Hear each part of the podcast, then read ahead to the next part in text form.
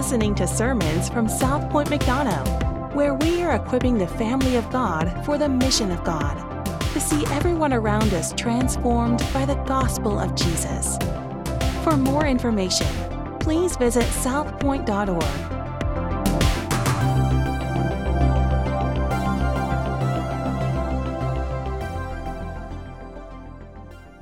All right, so John, we're going to be looking at chapter 8 this morning.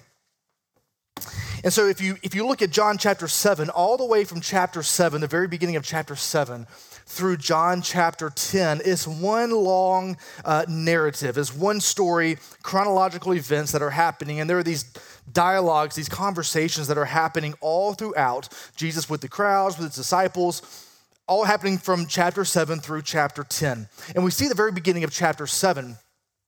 We see, and, by the way, we're in these seven I am statements of Jesus. And so if you're new here, if you're like, hey, why is he jump, jumping in straight into John chapter 8? It's because we're looking at the seven I am statements of Jesus from the book of John. And so, if as we see here, the beginning of chapter seven, if you go back and look, it's the beginning of the Feast of Booths or the Feast of Tabernacles, which is when the people would celebrate when they came out of Egypt and they were wandering in the desert. Right before they were wandering in the between Egypt and wandering in the desert, they came out of Egypt with the Exodus and they came into freedom. And during that time, as they were uh, heading toward the promised land, supposedly, uh, which was going to happen a long ways off, they were actually staying, sleeping in tents, as they would there in the wilderness.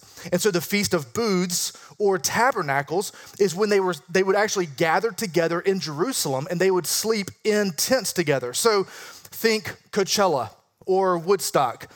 Uh, and so they're out there sleeping together, and it's a celebration every single year. They would get together as a remembrance of Jesus of God bringing them out of captivity into freedom. And so this is the context. And what they would do is they would actually set up this giant candelabra that you could see for miles away as a representation. Remember how God was leading them uh, from Egypt? Remember what he led them with? Anybody know? Fire. And what else? Yeah, smoke and fire, right? A cloud. And so they would set this up as a reminder of the light of God that you could see that was leading us. Then we get to chapter 8. So look here chapter 8 with me if you would. John chapter 8, we're going to jump right into verse number 12. So that's the context of John 8. Notice what Jesus says. So we have this picture of the light of the world leading his people out from captivity from Egypt. And then in chapter 8 and verse number 12, Jesus says, Again, Jesus spoke to them, saying, I am the light of the world. Whoever follows me will not walk in darkness, but will have the light of life. So here's the first question I want us to ask.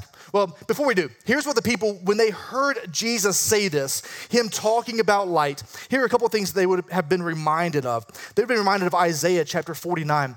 It says this in verse 6 it is too light a thing that you should be my servant to raise up the tribes of Jacob and to bring back the preserved of Israel. Now, listen, the context of this chapter is a promised Messiah. So when Jesus says, I am the light of the world, he's saying, I am the Messiah. I am God. This is me. I am showing up. The Old Testament smoke and fire, it was pointing to me. Now I am here. Notice, I will make you as a light for the nations, talking about Jesus, that my salvation may reach to the end of the earth. They were reminded of Psalm chapter 27, verse 1. It says, The Lord is my light and my salvation. Whom then shall I fear? The Lord is the stronghold of my life. Of whom shall I be afraid? And here, if we look back at Exodus, here's the context. They would have recognized this in chapter 14. Then the angel of God, who was going before the host of Israel, moved and went behind them, and the pillar of cloud moved from before them and stood behind them, coming between the host of Egypt and the host of Israel. And there was the cloud and the darkness, and it lit up the night without one coming near the other all night. So we have here Jesus. The context is this, this feast of tabernacles, this feast of booths. They're all around in tents celebrating Exodus 14. And Jesus says, I am the light of the world. So the first question we need to ask is why does the light need to come? Why does the light need to be there? And we would all say, well, that's, that's pretty obvious because it's dark. Like you walk into a room that's dark, and what do you do? you turn on the light so that you can see. The, the issue, the problem with many of us today is we become so accustomed to the darkness that we don't realize how much we need Jesus as our light. You ever walk into a movie theater um, and you get so accustomed to the darkness? And maybe if you're like me, if you're cheap, you go with the matinee, right? Because it's, you know, like 45 cents cheaper. So it's only $17 per person. And you, you go in and you walk out and the sun is still up. And as soon as you walk out of the theater, there are no windows in there, obviously. You, you don't see, you know, the front lobby area. But if you walk out of the theater and as soon as you walk outside, what do you do? Boom, you get hit with the sunlight. It's like, oh man, I didn't realize how dark the theater was. That's what he's saying here. I had to come because you did not realize that the darkness had overcome you. And for so many of us, we don't understand how dark, how darkened our hearts are. And we can look around at the culture. We can, uh, we can look at ourselves and we can look at the culture that we have really become a part of. And we are no longer the light of the world or the salt of the earth, like, Matthew, like Jesus tells us in Matthew chapter 5. But instead, we've joined the world in celebrating darkness. Just think about the things that our world celebrates with parades, with hashtags. The things that we often celebrate are the things for which we should be repenting. And so, in a world that says your wealth, power, authority, your success, your autonomy is the ultimate good, Jesus steps in and says, I'm actually going to set the foundation of a blood stained path. And I'm going to say that I am deity. I am the light of the world. I am God in flesh. Follow me down this path, and you will have life. we're going to see this over and over. But here's what I want you to take away, if nothing else, this morning is that Jesus gave up heaven to give us heaven. He steps into a world where we celebrate power and authority and autonomy and success and wealth and all these different things. And he says, The way that I'm laying down before you when I say, Come and follow me, is one of sacrifice. Now, notice we're going to, I just want us to flip through this chapter. And I want us to see how the Pharisees, how they don't get it. Look at how they respond in verse number 13. So we're gonna, I want us to kind of just go through this chapter kind of quickly, or the first several verses, and we're gonna see how the Pharisees respond. And then I want us to see what Jesus is trying to teach us, even in the midst of that poor response this morning. Verse 13 So the Pharisees said to him, You are bearing witness about yourself. Your testimony is not true. They called Jesus a liar. Verse number 15 You judge according to the flesh. This is Jesus responding. You judge according to the flesh. Talking about the Pharisees, I judge no one. That's not the reason he came the first time. Verse number 19, they said to him, therefore, Where is your father? Jesus answered, You know neither me nor my father. If you knew me, you would know my father also. Look at verse 23. He said to them, You are from below, I am from above. You are of this world. I am not of this world. So notice, as Jesus is setting that up, he's saying there are two realities. One is a spiritual reality, one is a physical reality. He's saying, I am looking at the heart. I know what you value. I know the darkness of your heart. You're looking simply at the outward appearance. You don't even know the, the realm, the world that I'm speaking of. He says, You're from here, you're just looking at the outside. Look at verse number 25. So they said to him, Okay, so who are you?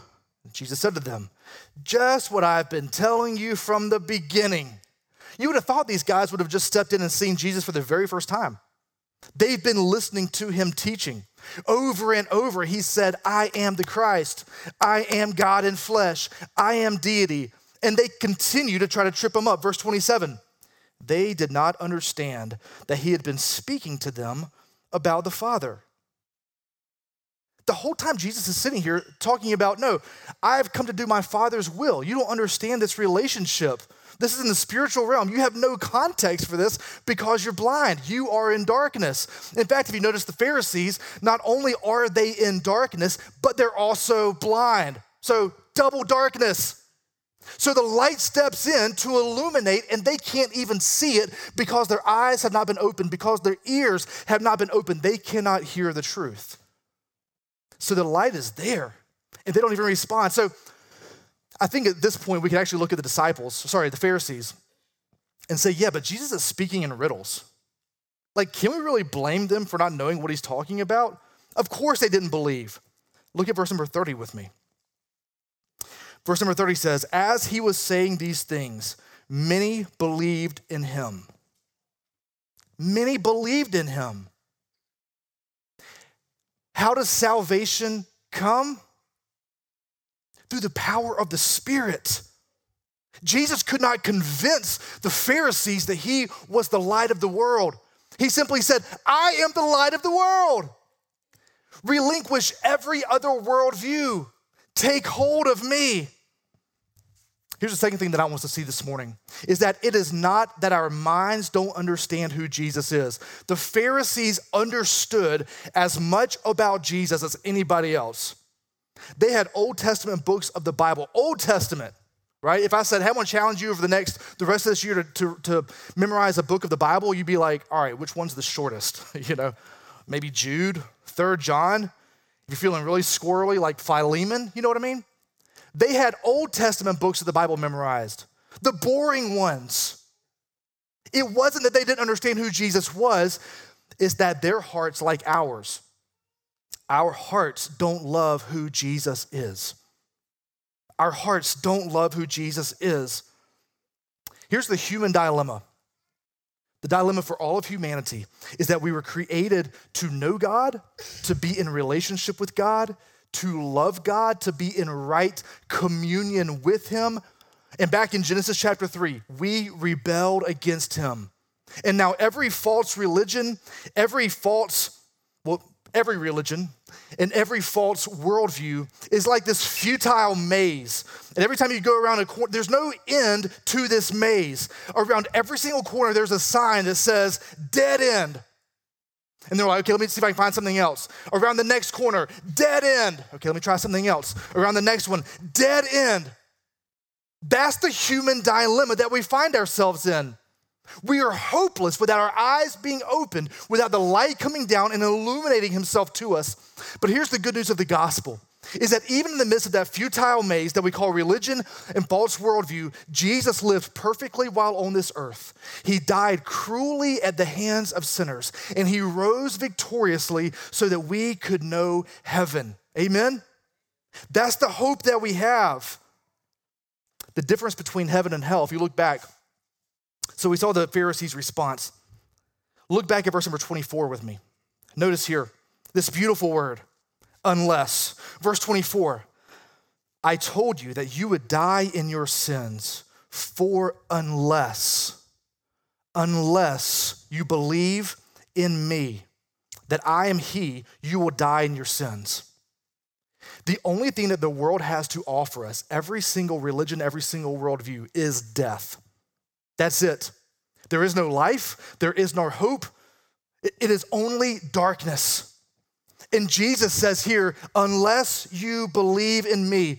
John chapter 15 and verse number 13 later, Jesus says this Greater love has no man than this, that he lays down his life for his friends. That's a love that the Pharisees can't even understand. They don't know anything about this love. They're only looking at the flesh, they're only looking at the outward appearance. But here's what Jesus Christ is continuing to demonstrate is that he gave up heaven to give us heaven. That's what he, he's continuing to tell us over and over and over again. You see, humanism, if you want to take it as a false worldview, humanism has no place for self sacrifice. Darwinism, natural selection, survival of the fittest. You can go, I was reading some of Darwin's writings this week, thinking about what does he have to say about sacrifice? Darwin actually says that there is no place for someone being a hero, there's no place for heroics, because there is no place for sacrifice. It doesn't make sense. without our eyes being opened, illuminated by who Jesus Christ is by the power of the Spirit, it makes no sense, no logical sense that anyone would want to lay down his life for anybody else. There is no mercy, there is no sacrifice. But here's the next thing that I want to see is that the glory of Jesus is clearly displayed on the cross. He says, The life that I am inviting you into is an invitation into sacrifice. It's one into true love. It's one into true mercy. And when we see Jesus Christ on the cross, it illuminates our hearts to two things. First of all, our brokenness. Man, God had to come down and live perfectly for 33 and a half years. Then he had to be put to death for us. That's how jacked up we are. That's how broken we are.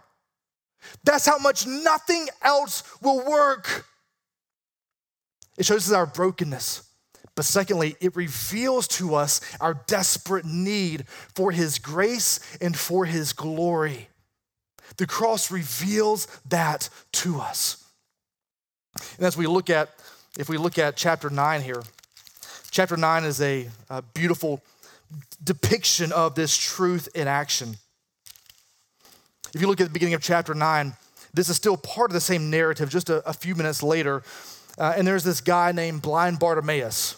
I think it's Matthew's gospel who actually references uh, this man's name here. Uh, John doesn't actually reference his name, but it's the same story. And so we'll call him Blind Bart. So here's what I want us to see is the story of Blind Bart, the application of Jesus as the light of the world. Look at verse number five. So this blind man comes to him. Jesus says, As long as I am in the world, I am the light of the world. Having said these things, he spat on the ground and made mud with the saliva. This is Jesus.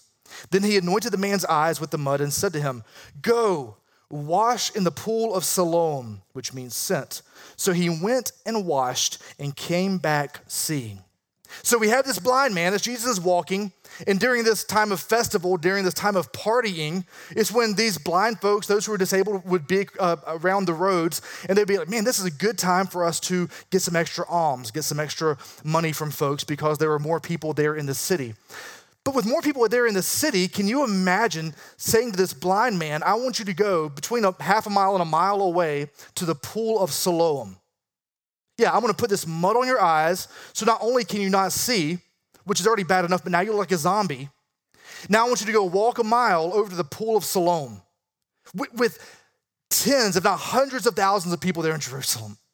And so we have blind Bart who says, All right, well, I guess that's what I'm gonna do. So he goes stumbling, wandering around, probably asking directions to get over to the pool of Siloam. Notice that Jesus here doesn't just look at him and say, Boom, your sight is back. Jesus sends blind Bart on a journey. Could Jesus have healed him immediately? Absolutely. Absolutely. He could have spoken eyesight to blind Bart. But why doesn't he? We, we could come up with a bunch of different answers. I don't exactly know why Jesus decided to do that. But here's what I do know is that blind Bart acquired sight. He got his sight back by holding on to the words of Jesus and by obeying him immediately. He held on to the words of Jesus and he obeyed him immediately. He, he didn't know for sure that this was going to work. But he said, Man, I'm going to have faith for one step at a time. One step at a time, he makes it to the pool of Siloam. Psalm chapter 119, I think it's verse number 105. It says, Your word is a light unto my feet, a lamp unto my path. How far does that light or that lamp go? Not very far. It doesn't say you're a set of headlights, LED headlights with extra ones on the roof. No, he says it's a light unto my feet. I just need to take the right next step. Often following Jesus means taking that next step. Not knowing for sure if it's going to work, but knowing that with Him, there is life, there is light, and you get His presence. That's what blind Bart experienced here. And then he became a walking billboard of Jesus' power, of Jesus' authority, and of Jesus' grace. We can pick up that story in verse number 13. Notice how the Pharisees react. They brought to the Pharisees the man who had formerly been blind. Now it was a Sabbath day when Jesus made the mud and opened his eyes. There's his first mistake. So the Pharisees again asked him how he had received his sight, talking to blind Bart. And he said to them, He put mud on my eyes, and I washed, and I see. Some of the Pharisees said, This man is not from God, but he does not, because he does not keep the Sabbath. But others said, How can a man who is a sinner do such signs? And there was a division among them. So we see here the Pharisees, they cannot even see past their rules, the rules that they had set up for themselves. They said, here's what it means to be successful. They couldn't see past it. Look at verse number 24 with me, if you would. Verse 24 So for the second time, they called the man who had been blind and said to him, Give glory to God. We know that this man is a sinner. So don't give glory to this man, Jesus. He's a sinner, supposedly. No, give glory to God. Verse 25 He answered, Whether he is a sinner, I do not know. One thing I do know, that though I was blind, now I see. They said to him, What did he do to you? How did he open your eyes? So again, blind Bart answers them, I have told you already, and you would not listen. Notice what he says. I, I, I notice a, a hint of, of sarcasm here. Why do you want to hear it again? Do you also want to become his disciples? I think that's just funny there. He's like, Dude, isn't this awesome? Look at what Jesus done. He, he, yeah, he spat on the ground. He gave me, he rubbed some mud in my eyes. I went and washed it off, and now I can see. They're like, no, no, no, but, but for real, how, do you, how are you actually seeing now? Because you used to be blind. He said, I've told you. Okay, we'll give you one more chance. Then why did you actually, here, do you want to follow him too? Look how awesome this guy is. Look how awesome following Jesus is. They don't get it, man. They couldn't see past their own rules, religion, the things that they wanted to be in control of. Verse 28 And they reviled him, saying, You are his disciple, but we are disciples of Moses. We know that God has spoken to Moses, but as for this man, Jesus, we do not know where he comes from. The man answered, Why, this is an amazing thing. You do not know where he comes from, and yet he opened my eyes. We know that God does not listen to sinners, but if anyone is a worshiper of God and does his will, God listens to him. Never since the world began has it been heard uh, that anyone opened the eyes of a man born blind. If this man were not from God, he could do nothing. Blind Bart, he doesn't have all of the education. He doesn't have all of the degrees. He doesn't have all the power. He doesn't have all the money that these religious folks have. He's like, Yeah, I don't know much about Jesus, but I know he opened my eyes. I couldn't, I couldn't beat you at, you know, Bible trivia.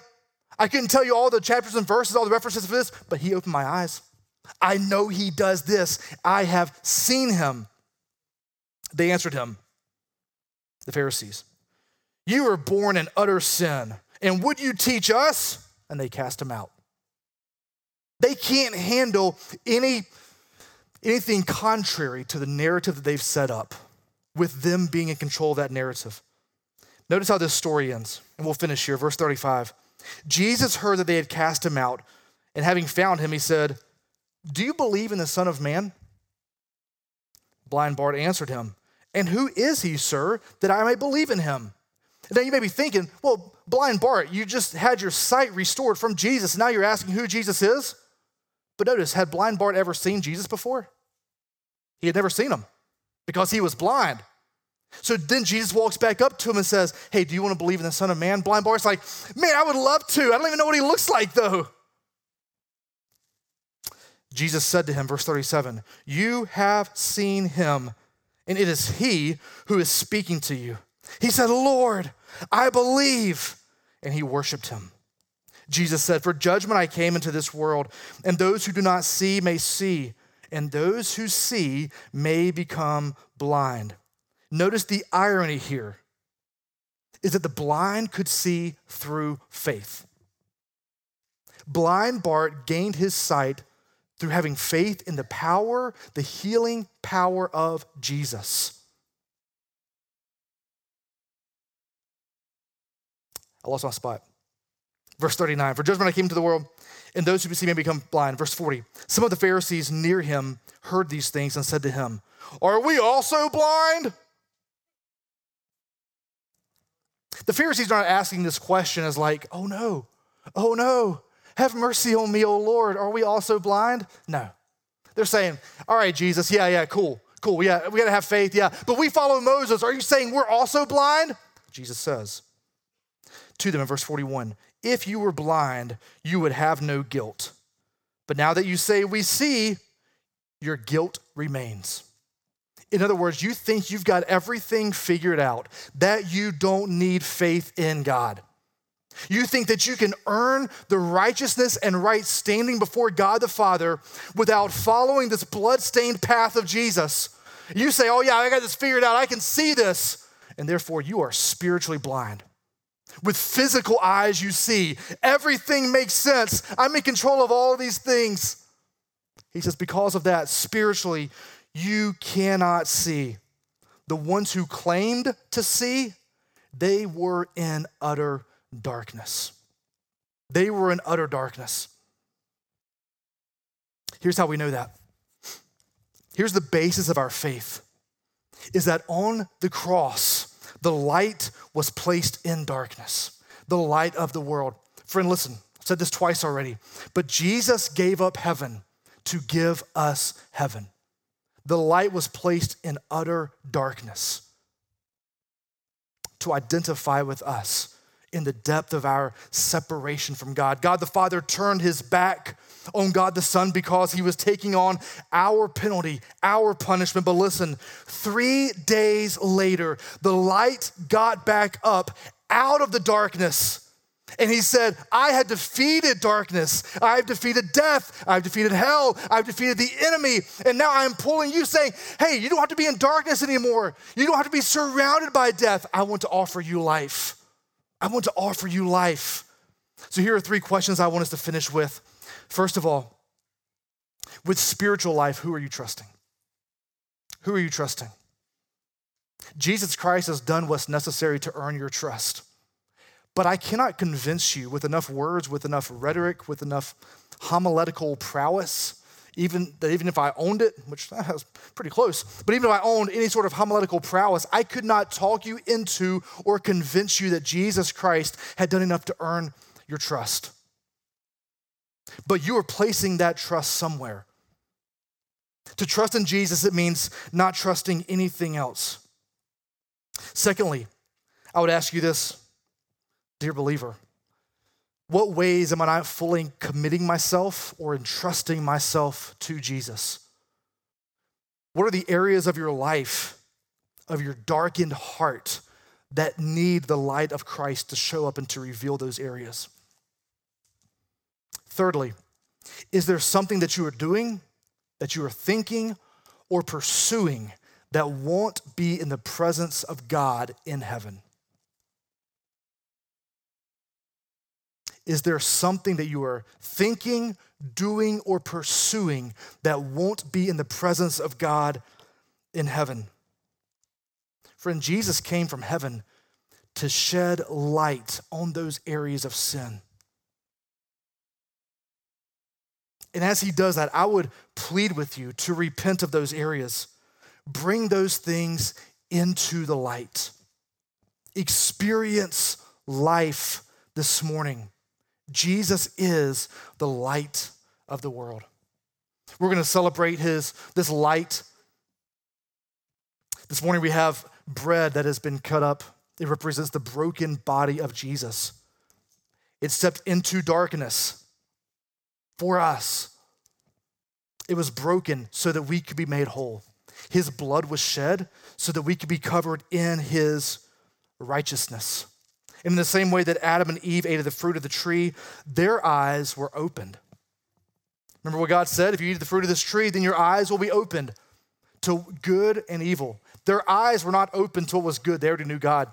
Their eyes were opened to darkness. And Jesus took the wrath and overcame the darkness for us. On the cross, he died the death that each one of us deserves to die. But then he rose victorious so that we could experience life. And I would plead with you this morning to fall upon the mercy of God. Don't rely on lesser lights. Don't rely on the things that this world celebrates, but respond in obedience and in faith. Place your trust in Jesus Christ.